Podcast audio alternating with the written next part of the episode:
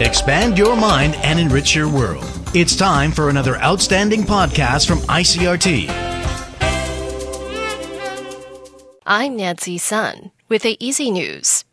The TAIEX opened down 51 points this morning from last Wednesday's close at 11,608 on turnover of 4.7 billion NT. The market continued momentum from a session earlier last Wednesday before it closed for the long weekend holiday, with buying in the bellwether electronics sector sparked by another high on the Nasdaq in the US.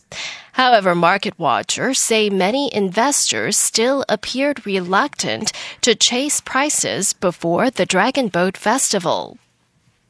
KMT caucus whip Lin Wei-chou says party lawmakers could occupy the speaker's podium in the legislative chamber for three days and nights if need be. The statement comes as the KMT is seeking to force President Tsai Ing-wen to withdraw her nomination of former President Office Secretary General Chen Chu to head the Control Yuan. Over 100 KMT members and supporters have now gathered outside of the Legislative Yuan, and there is a larger than normal police presence in the area.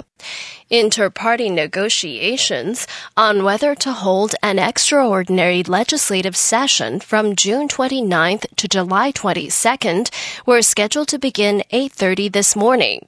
But the KMT says it opted to cancel those talks because consultations between the government and the opposition will only end in stalemate. The Central Weather Bureau has issued heat alerts for parts of the island today. An orange alert is in effect for Taipei, Nantou, Yunlin, Changhua, Kaohsiung, and Hualien, meaning the daily maximum temperature in those areas could hit 38 degrees for three consecutive days. While yellow heat warnings have been issued for New Taipei, Yilan, and Taitung, meaning that daily maximum temperatures in those areas are forecast to reach 36 degrees. The alert will be in effect through late this afternoon. In international news, U.S. President Donald Trump retweets a video showing a supporter of his in Florida shouting white power. The post was later removed from the president's Twitter feed, and his spokesperson says he did not hear the comment in the video. From Washington, Jagruti Dave reports. The video retweeted by the president showed a standoff between his supporters and protesters at a retirement community in Florida called The Villages. One protester calls a Trump supporter who's in a golf cart with Trump 2020 and America First signs a racist. The Trump supporter responds by shouting back white power. As part of the retweet, President Trump had written, Thank you to the great people of the villages. Tim Scott, the only black Republican senator, told CNN the president shouldn't have retweeted the video. The entire thing was offensive. Certainly the comment about the white power was offensive. There's no question. I mean, I think it's indefensible. We should take it down. White House spokesman Judd Deere said President Trump is a big fan of the villages. He did not hear the one statement made on the video. What he did see was tremendous enthusiasm from his many supporters.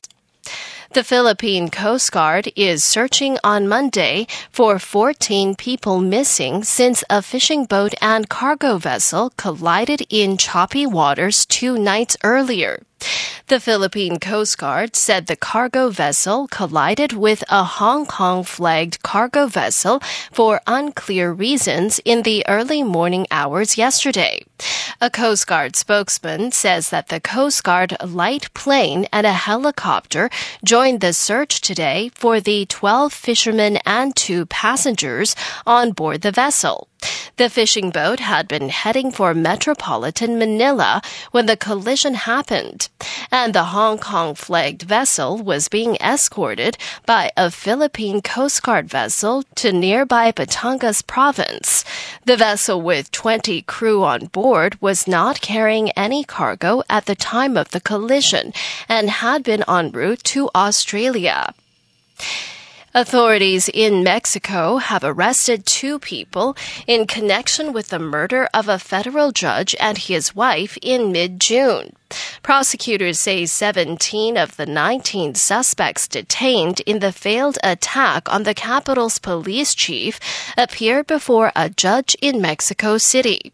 Both attacks have been attributed to the powerful Jalisco New Generation cartel and are seen as challenges to Mexico's government and the security strategy of President Andre Manuel Lopez Obrador.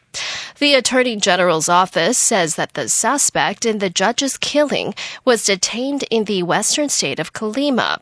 The office says a second suspect has also been arrested. And that was the ICRT news. Check in again tomorrow for our simplified version of the news, uploaded every day in the afternoon. Enjoy the rest of your day. I'm Nancy Sun.